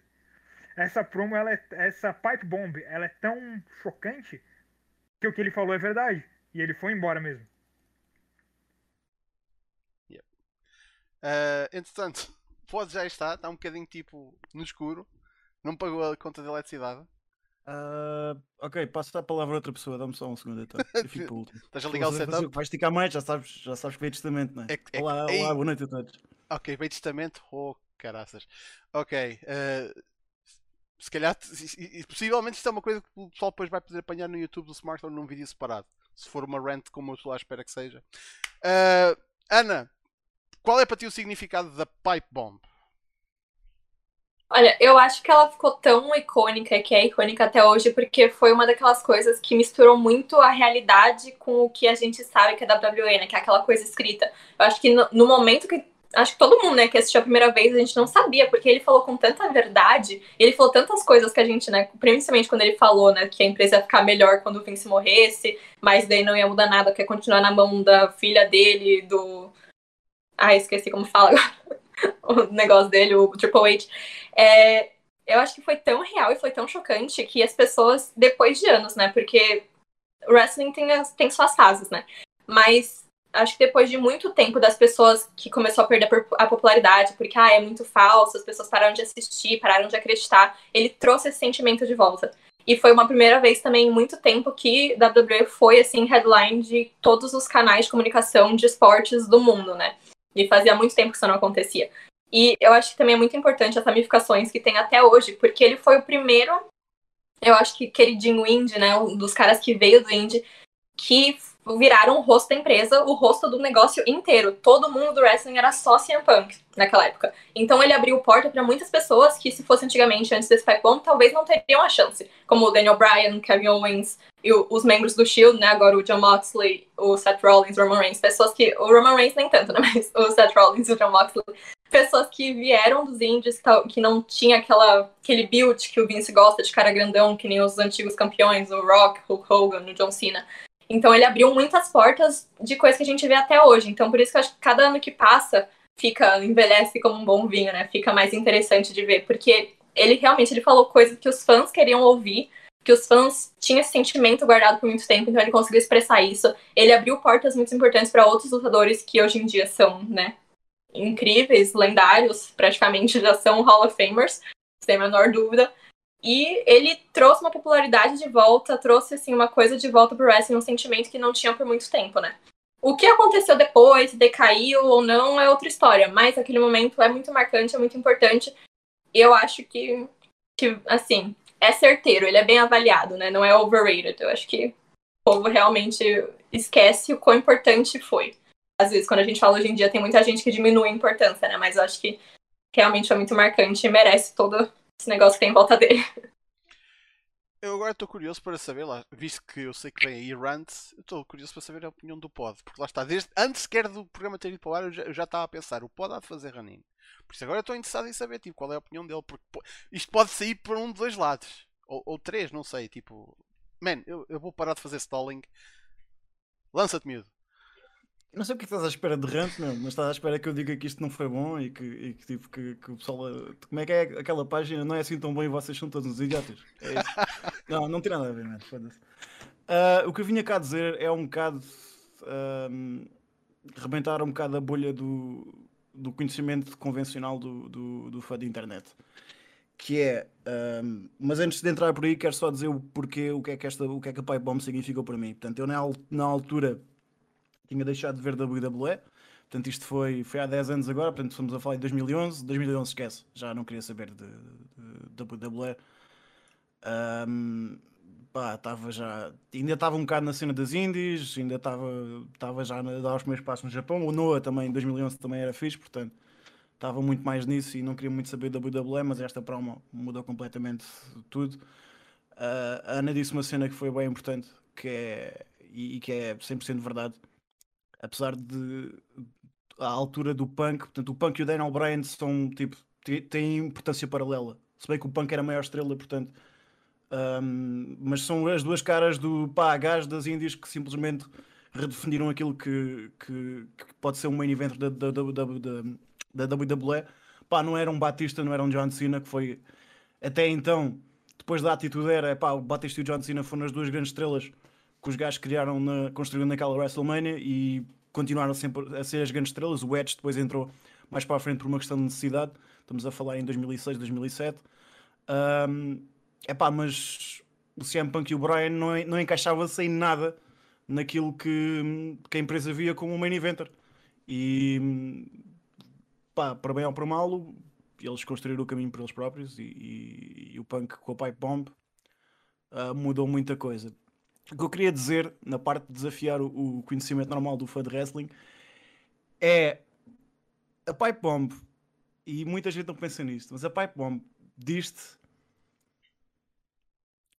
o quão o, o, os combates não interessam para nada. Porque se tu fores a ver o Punk, é pá, desculpem, desculpem arrebentar a vossa bolha, mas o Punk não era bom tecnicamente, man. O Punk era um bocado medíocre tecnicamente. Não, se tu fores a ver os grandes combates do Punk e esse com o Cena, que eu adorei, foi grande match. E se calhar foi dos melhores combates que o Cena fez e foi dos melhores combates que o Punk fez também.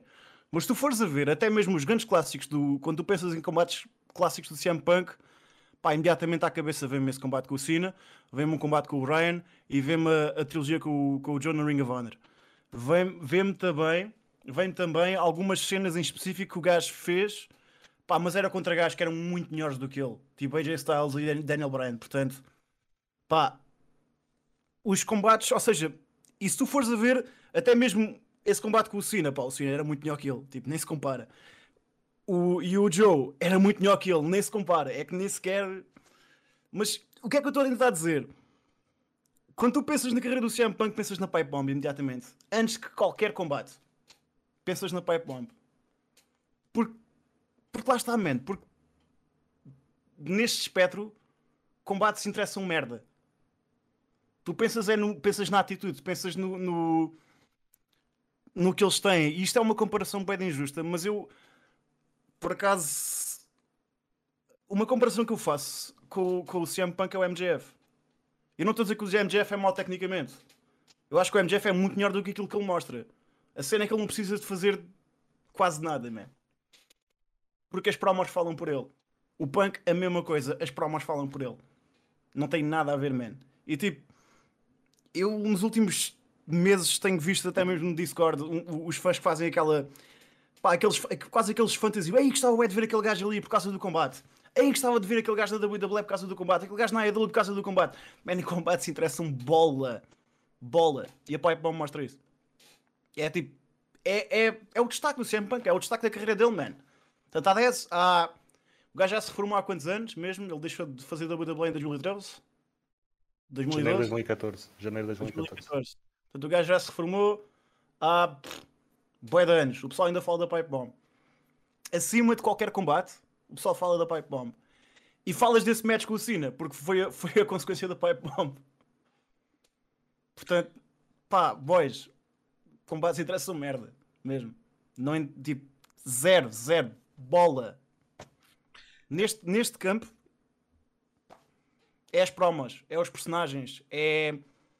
E, e a importância da Pipe Bomb é o facto de especialmente na WWE, e isto é mesmo triste, meu. Eu não me lembro de mais nenhum momento grande, tipo, nos últimos 10 anos. Tipo, um momento que tu tenhas, pá, ok, se calhar o main event feminino da, da, da, da WrestleMania foi fixe, yeah, o momento do Kofi foi fixe, mas tipo, passado 5 meses já não. Já tipo, eh, mais um, estás a ver? Não é tipo, não foi uma cena mesmo grandiosa. Eu vou ter de discordar contigo. No Então. sentido em que não acho que seja o facto de os combates ser, eh, valerem bola. Eu acho é que tu estás numa indústria que é muito focada em momentos. E a maior parte desses momentos é muito mais fácil acontecerem não dentro de um combate, porque o momento não é uma coisa que dura muito tempo. Um momento não é um combate de 20 minutos. Um momento é tipo é, um ou dois minutos, é, é aquele segundo. Pode acontecer dentro de um combate. Slam Hurdle Around the World, I'm Sorry I Love You. Esse tipo de momentos podem acontecer dentro de um combate, mas geralmente eh, ou são coisas, por exemplo, Hogan a fazer slam, slam ao, ao Andre. Foi uma construção que, lá está, demorou e demorou, e depois foi. foi o, o núcleo era. Esse, Numa- exemplo, esse exemplo mostra porque é que estás errado. Mostra na perfeição porque é que estás errado. Foste, é que eu ia pegar aí no, Então. no, na, na- no, no Logan com o André.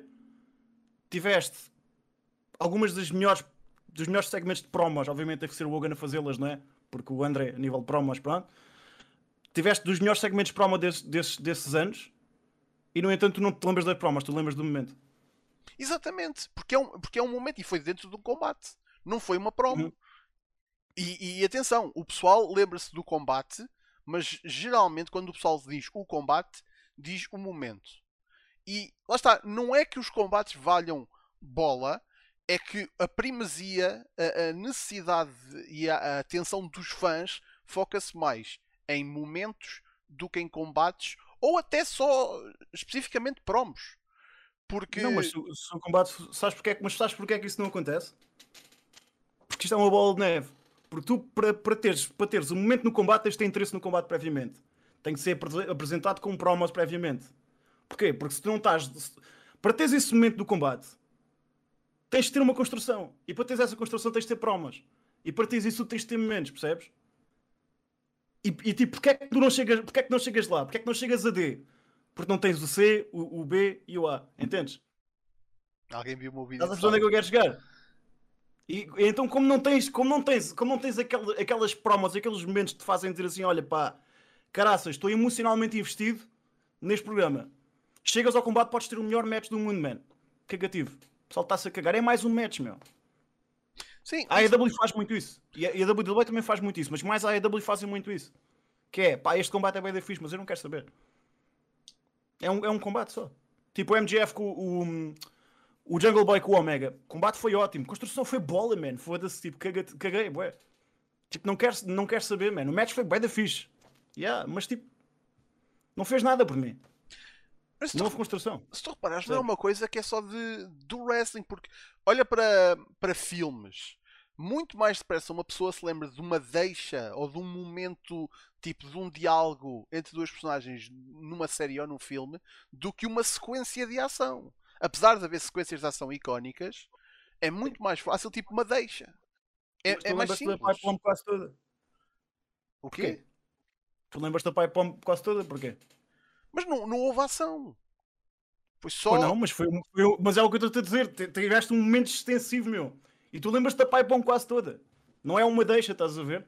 Sim, verdade. Não é tipo o 316, não é tipo. pessoal Se perguntares à maior parte das pessoas se elas te conseguem dizer a promo toda do, do, do, do Austin nesse, nesse King of the Ring, os gajos não te dizem. Mas lembras dessa parte. Eu por acaso consigo, mas também já vi a promo uma, uma, carra- uma carrada de vezes.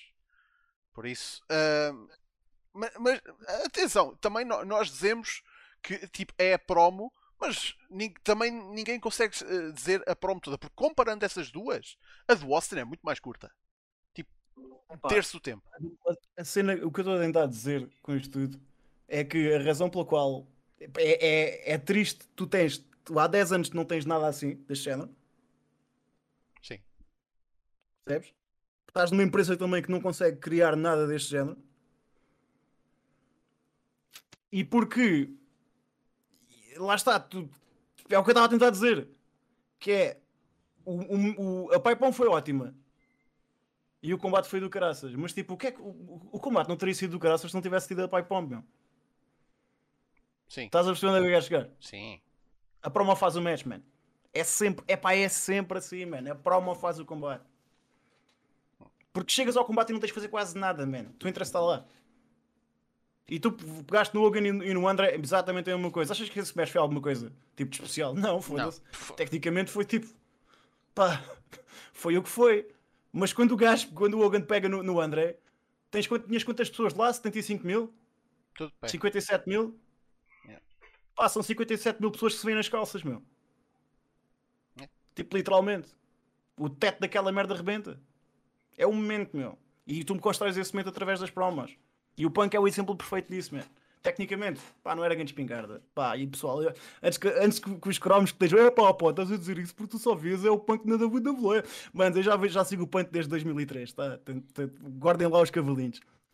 Nunca- tecnicamente nunca foi, nunca foi assim grande espingardation. Portanto, era o estilo, é, é, é a atitude, é o carisma, é as promos, é o personagem, é o facto do gajo conseguir falar do coração e conseguir criar uma promo assim e um programa assim, tipo. Também acho, é uma cena que o punk ninguém fala, o gajo é bué inteligente. O gajo é um gênio criativo desta merda, man. Tipo, a visão que ele tem é tipo, é mesmo bué underrated, é mesmo bué underrated mesmo.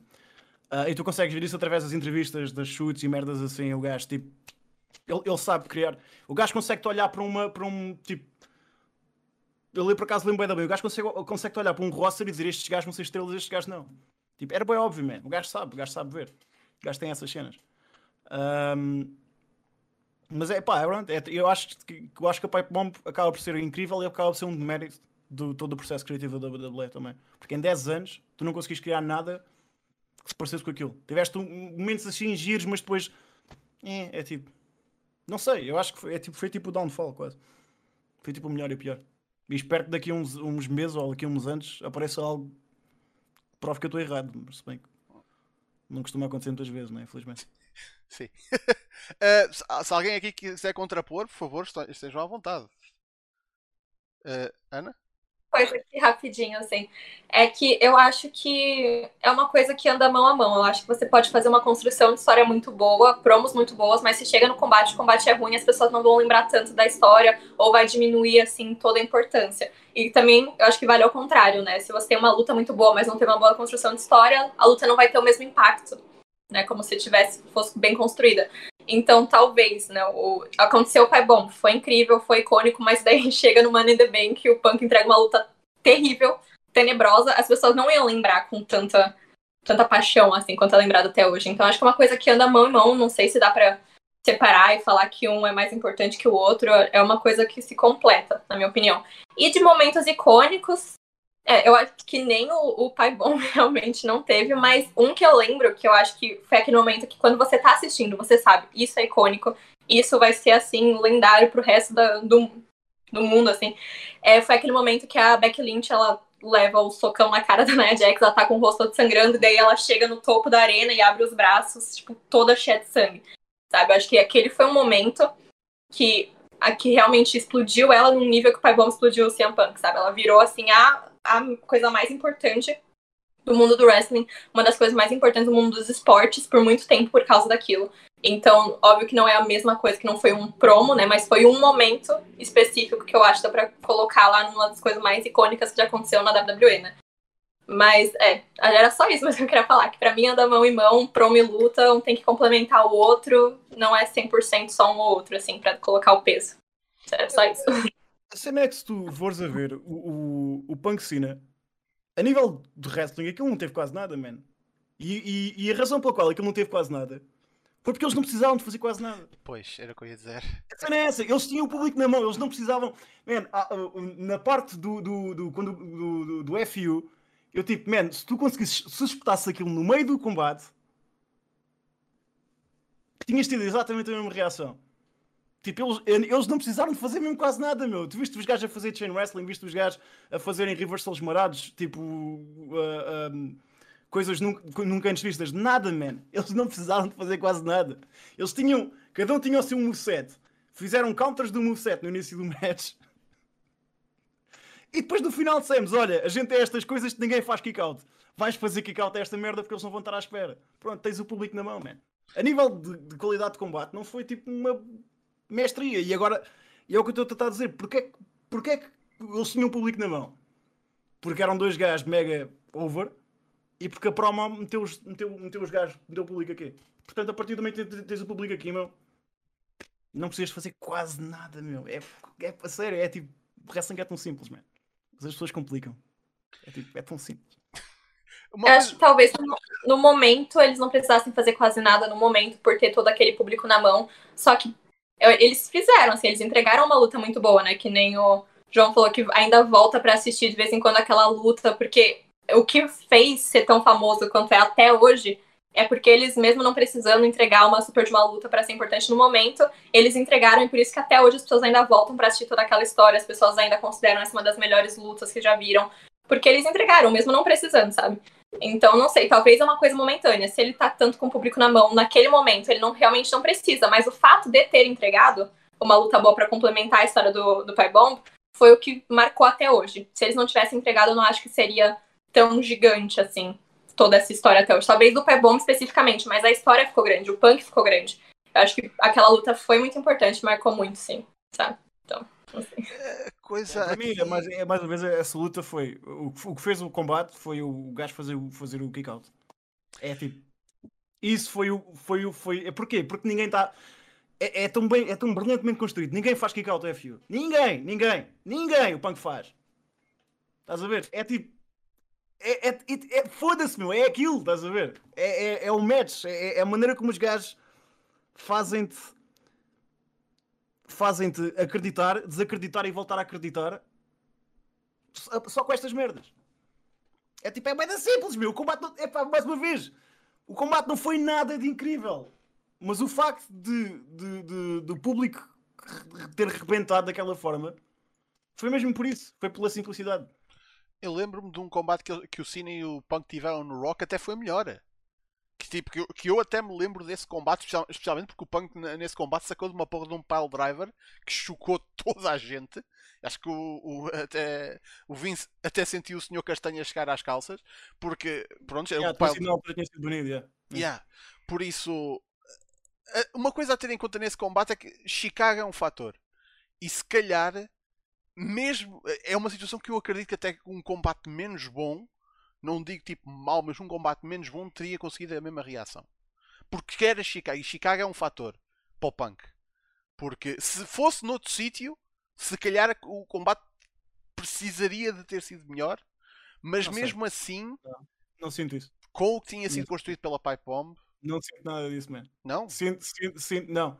Sim, pá, esquece. Acho, acho que, pá, obviamente em Chicago amplificou a cena, mas não.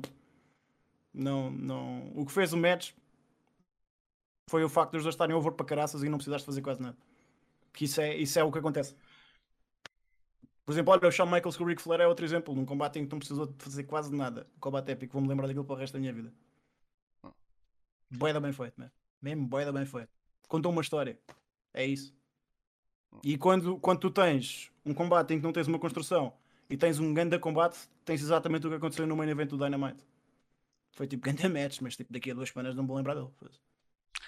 Pois, é que ainda por cima foi mesmo um ótimo combate. E, e, é, e, mas é uma coisa que nós sabemos à partida: o Jungle Boy não vai ganhar.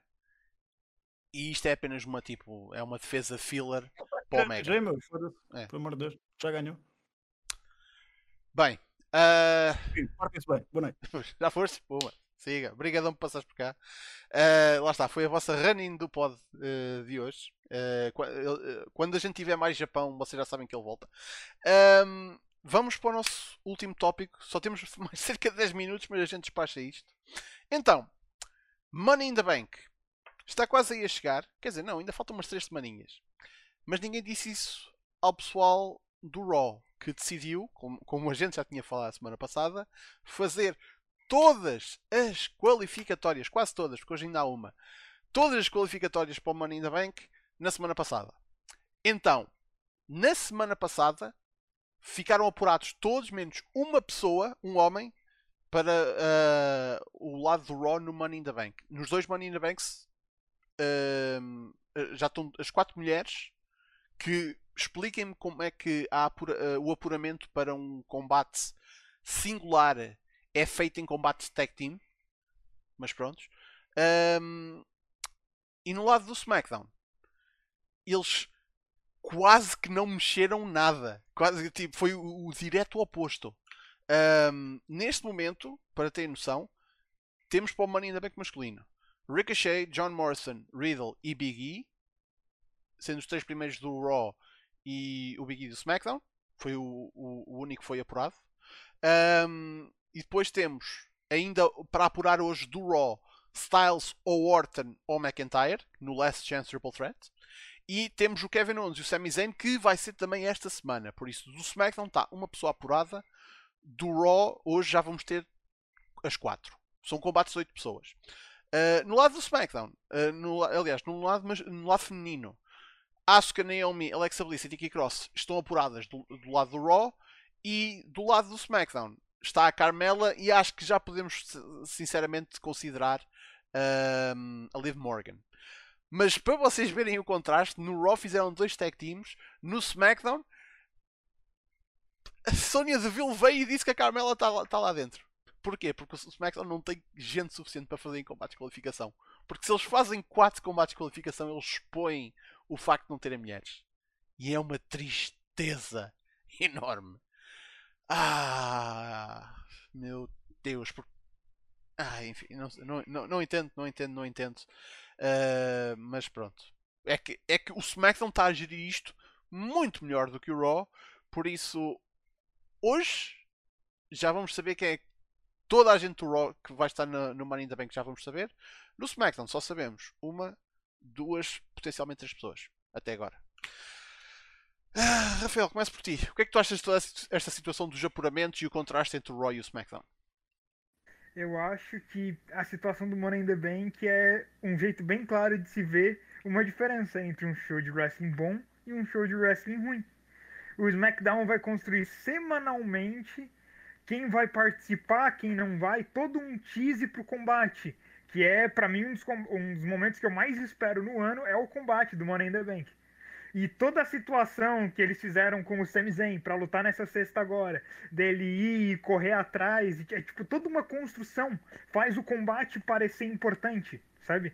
Dá um grau de importância pro combate, uma construção dá uma construção para ele, tu bota uma história nos qualifying matches. No Raw, a maioria dos combates eram dois gajos que nunca se viram na vida, ou já lutaram várias vezes sem significado nenhum. Bota os dois num ringue. Se ganhar, vai. E tudo numa noite só. No SmackDown, Big E contra Apollo Crews. Já tem uma rivalidade deles. E já tem uma rivalidade que toda a história da rivalidade faz o Big E parecer como ele é o melhor ali dentro. Mas o Apollo Crews geralmente dá o outsmart dele com o Enforcer, usando o Enforcer. Então tem toda uma situação para tirar o Enforcer pro Big E poder ser o melhor como ele realmente se mostra. Porque é uma situação onde o Apollo Crews não pode tomar count-out. Se ele tomar count-out, ele perde o spot do Big E. Não é a situação do cinturão. Então, tem toda uma construção, tem toda uma psicologia. Aí tu vê o combate do Zen. Ele vai pro General Manager pedir o spot, dizer que ele merece, para ser colocado num combate com alguém que ele já tá tendo uma rivalidade. E ter toda uma construção, sabe? Os combates de qualificatória pro Money in the Bank dois SmackDown parecem importantes. Enquanto os combates de qualificatória do Raw não fazem o menor sentido. Não, não tem interesse nenhum, tu só fica tipo, ah, pronto. Faz quem ganhar. Tipo, o que, que o Ricochet tava fazendo? E, ok, eu ainda fiquei feliz de ver o Ricochet fazer o pin. Ele ganhou com. Não foi uma vitória limpa, teve uma distração, mas ele fez o pinfall. Não foi um roll-up. Eu não aguento mais ver roll-up. Então, pelo menos ele deu, ele fez o finish, ele fez a contagem. Foi um combate legal. Agora tem, tem uma história, tipo, por qual a história do Ricochet com o AJ Styles? Nenhuma. São dois high flyers. É isso. O SmackDown é um show muito melhor, muito, muito melhor.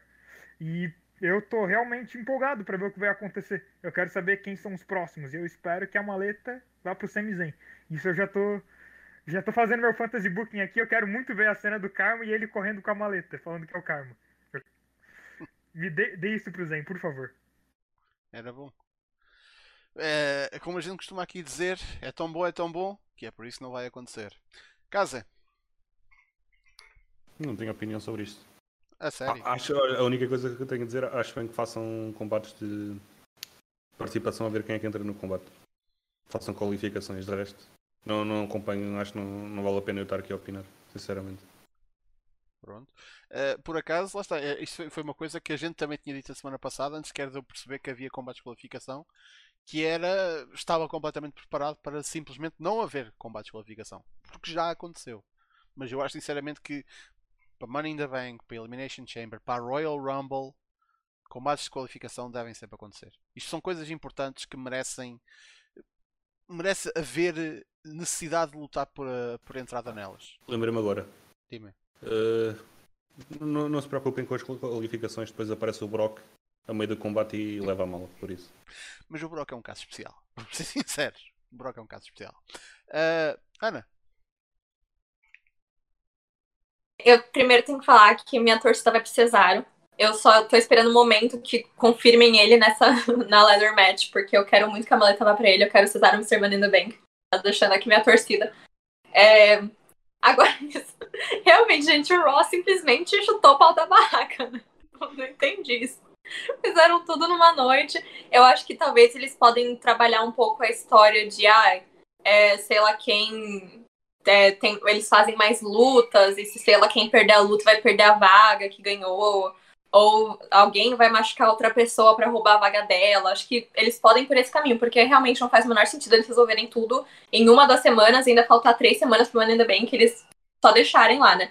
Daí talvez também eles façam luta entre as pessoas que já estão na match para criar algum drama, mas eu realmente eu achei uma péssima ideia. Raw, Raw, assim, quando a gente acha que dá pra piorar, o Raw piora, né? Então, simplesmente. Se o Drew ganhar hoje, pra mim aí Foi com Deus. Eu, eu gosto muito do Drew, mas eu não aguento mais ele, gente. É triste, mas é verdade. Eu gosto, mas já deu, sabe? Ele precisa de umas férias, não uma pro Drew McIntyre, pelo amor de Deus. Agora, das, do SmackDown, eu gostei que eles estão fazendo, pelo que parece, pelo menos, né, um por semana. Eu acho que é assim que tinha que ser, de verdade. Que nem eu falei, não vejo a hora de ser o Cesaro, mas ah, pra mim não fez o menor sentido o negócio que eles fizeram com a Carmela e com a Liv Morgan. Essa é uma coisa que eu fiquei bem achei péssimo, porque assim, ok, fizeram uma luta entre as duas e não era por qualificação, né? Obviamente. Mas daí fizeram a, a Carmela perder pra ela ser anunciada que entrou na luta. Então, tipo, qual a lógica, sabe? Se eles vão simplesmente anunciar uma das duas de qualquer jeito, porque realmente não tem mulher no SmackDown, né? Então, para mim, as quatro já tá praticamente definido, que vai ser a Carmela, a Liv, a Bailey e a Sasha, e a Sasha Banks, que vai voltar em algum momento. É, eles tinham que ter seguido pelo menos a lógica de ter dado lugar pra Liv e depois a Carmela consegue de outro jeito, porque é praticamente isso que eles vão fazer, né? Então, assim, eu não entendi nada, essa eu achei bem, bem péssimo. Eu entendo a lógica que eles não podem fazer os combates qualificatórios no, no SmackDown, porque não tem gente suficiente. Mas tinha outro jeito de fazer que não ficasse tão feio. Acho que ficou bem feio isso que eles fizeram da luta das duas para colocar a Carmela. E das mulheres do Raw também já resolveu tudo direto. O meu pior pesadelo é a Alexa Bliss ganhando porque ela controla a mente de alguém no meio da luta. Aí a pessoa se jogar na escada, ela vai pegar a maleta. É, essa é o meu pior pesadelo, de verdade, isso acontecer. Acho que eu que fico sem WWE por uns anos, assim, para me recuperar disso. E pior que eu acho bem possível, né? Não duvido de nada em relação a Alexa Bliss. Mas eu também achei muito péssimo das mulheres, eles resolveram, sim, também. Duas tag matches na mesma noite, foi isso, tchau, adeus. Então, é, elas eu não sei, porque as mulheres no Raw eles nem consideram, né? A existência praticamente. Então, elas é capaz de deixarem ela só parada, sem mexer, dar segmento de dois minutos até o Money in the Bank, sem construção nenhuma, e alguém do SmackDown pegar a maleta, porque eles conseguem construir um pouco melhor, mesmo tendo menos mulher, né? Então, mas eu achei assim, que nem o Rafa falou, a diferença entre um programa bom e um programa ruim foi totalmente exemplificada. Uh, eu ainda consigo justificar é a situação da Carmela e da Liv Morgan, é que ao menos existe ali uma rivalidade. Então eles tentaram pegar nisso para dar uma dinâmica a uma situação complicada que é não há mulheres suficientes no SmackDown. Por isso estão a, estão a, tentar esticar isto. O Raw é o, é o direto oposto, é resolver logo. O SmackDown está a tentar esticar um, um, um pouco esta situação. Um, Rafael, tu ias dizer alguma coisa, acho eu. Eu, eu ia comentar duas coisas. O Jinder Mahal fez o tease no Raw da semana passada que ele ia lesionar alguém para tentar entrar no combate. Ele fez um teaserzinho no backstage. E a cena da Liv, elas estavam um em combate. A Carmela ganhou da Liv uma semana antes. Aí depois a Liv ganhou da Carmela. Aí teve toda a cena, mas elas estavam um quando a Carmela foi botada no combate. É verdade. Então tem uma construção. Eu acho que se o Cesaro entrar, vai ser contra o Rollins também, em algum SmackDown. Vai ser a terceira luta deles. SmackDown, pra botar o Cesaro no match. Eu espero que sim, porque isso, isso tem tudo para ser bom. Isso, isso lá está, tal como já aconteceu das outras vezes em que isso é anunciado. Eu sou uma pessoa simples, deem-me Cesar e Seth Rollins dentro daquele ringue e eu estou satisfeito.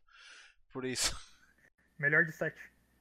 melhor de- lá está, tantas vezes em que eles voltam e meia decidem fazer um best of seven, porquê é que não fizeram agora? Por mim. Ai, ah, e outra coisa que eu ia dizer realmente é acerca do Drew McIntyre. E é, é- é, é um bocado complicado estar sempre a ir buscar sabedoria ao Cornet, porque, mas quando ele, quando ele realmente tem razão, tem razão.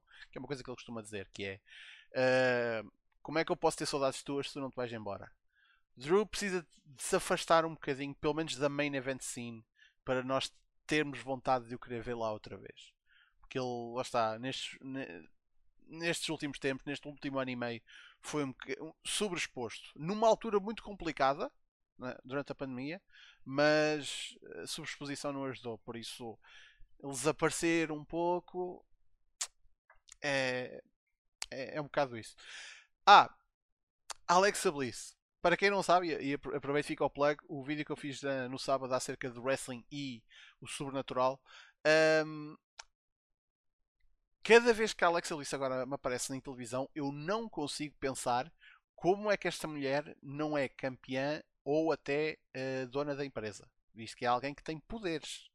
E ela num ambiente de Money in the Bank eu quase que é, é um bocadinho como um- é uma situação Brock Lesnar, que é ela entra, imediatamente toda a gente está dentro do combate tem queimbras ou fica parado por causa de poderes e ela ganha.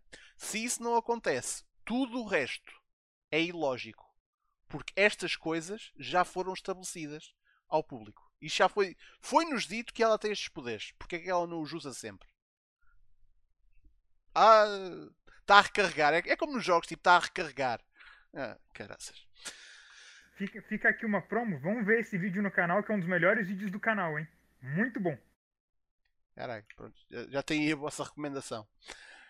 Bem, minha gente. Só um negócio que eu. Ah, rapidinho aqui.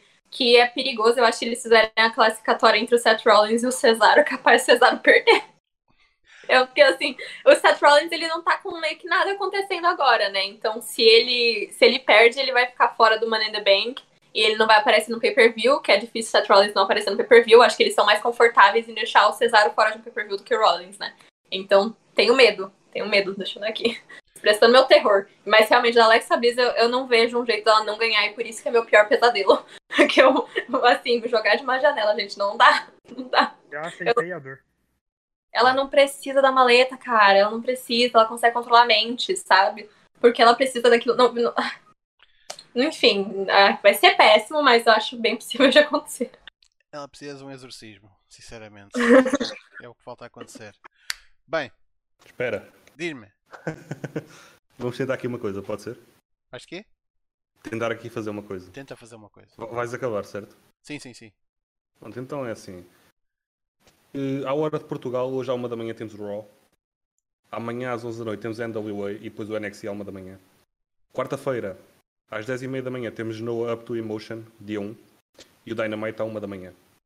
Quinta-feira, NJPW Kizuna Road, dia do- do 11, às 10 e meia da manhã. E também uma hora depois, às 11 e meia da manhã, temos TJPW Tokyo Joshi Pro Inspiration. Sexta, Kizuna Road, dia 12, 10 e meia da manhã. SmackDown, 1 da manhã. Sábado, No Up to Emotion, dia 2, 9 e meia da manhã. Eh, Depois, JCW The Great American Smash, 8 da noite. JCW, não, não confundi com a Juggalo, é Jersey, Championship Wrestling. Eh, às 2 da manhã temos o AAA Verano de Scandal, que vai ter eh, gente interessante lá, como a Diona Porrazzo. E às 3 e meia da manhã, eh, as finais do King of TDT de 2021. Domingo, Stardom, Yokohama Dream Cinderella in Summer, às 8 da manhã. E um show que eu recomendo toda a gente ver, às 9 da noite, GCW Backyard Wrestling 3. Ok, podes acabar. Sabes que acabaste de ganhar eh, o, o- a honra me fazeres esse resumo todas as semanas para eu anunciar no final do, do, Battle Royale. Yeah, pensei nisso, já tinha pensado. Pois, ganhaste essa honra. Por isso já sabes.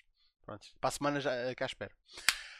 Bem, Então, olhem, com este agora segmento final do programa que acabou agora de ser inventado aqui on the spot, nós vamos ficar por aqui. Muito obrigado pela vossa presença, pessoal, mais uma vez.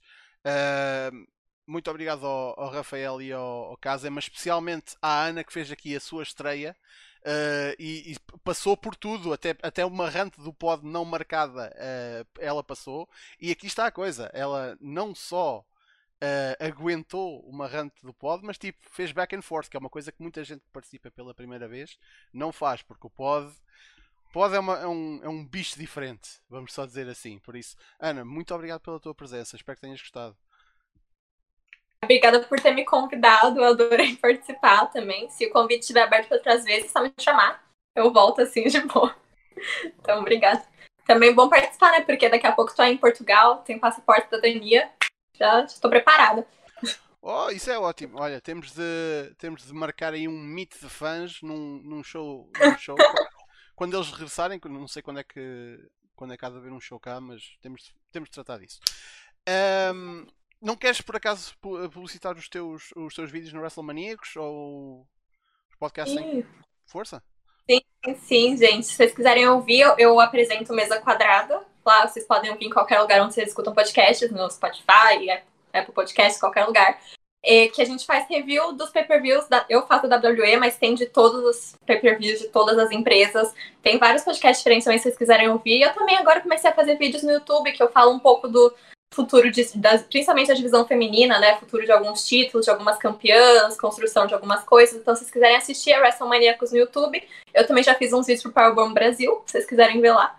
Então, Vamos lá, gente, seguir WrestleManiacos em tudo.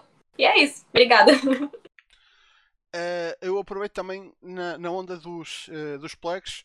A partir do próximo sábado, uh, também disponível no WrestleManiacos, mas lá está no, no canal, começa aquilo que nós fazemos cada seis meses, que é as análises aos títulos. Por isso, ainda não decidi qual vai ser a marca com que a gente vai começar, mas vocês já sabem, fazemos Raw, SmackDown, NXTs, ambos, e AEW durante o mês de julho.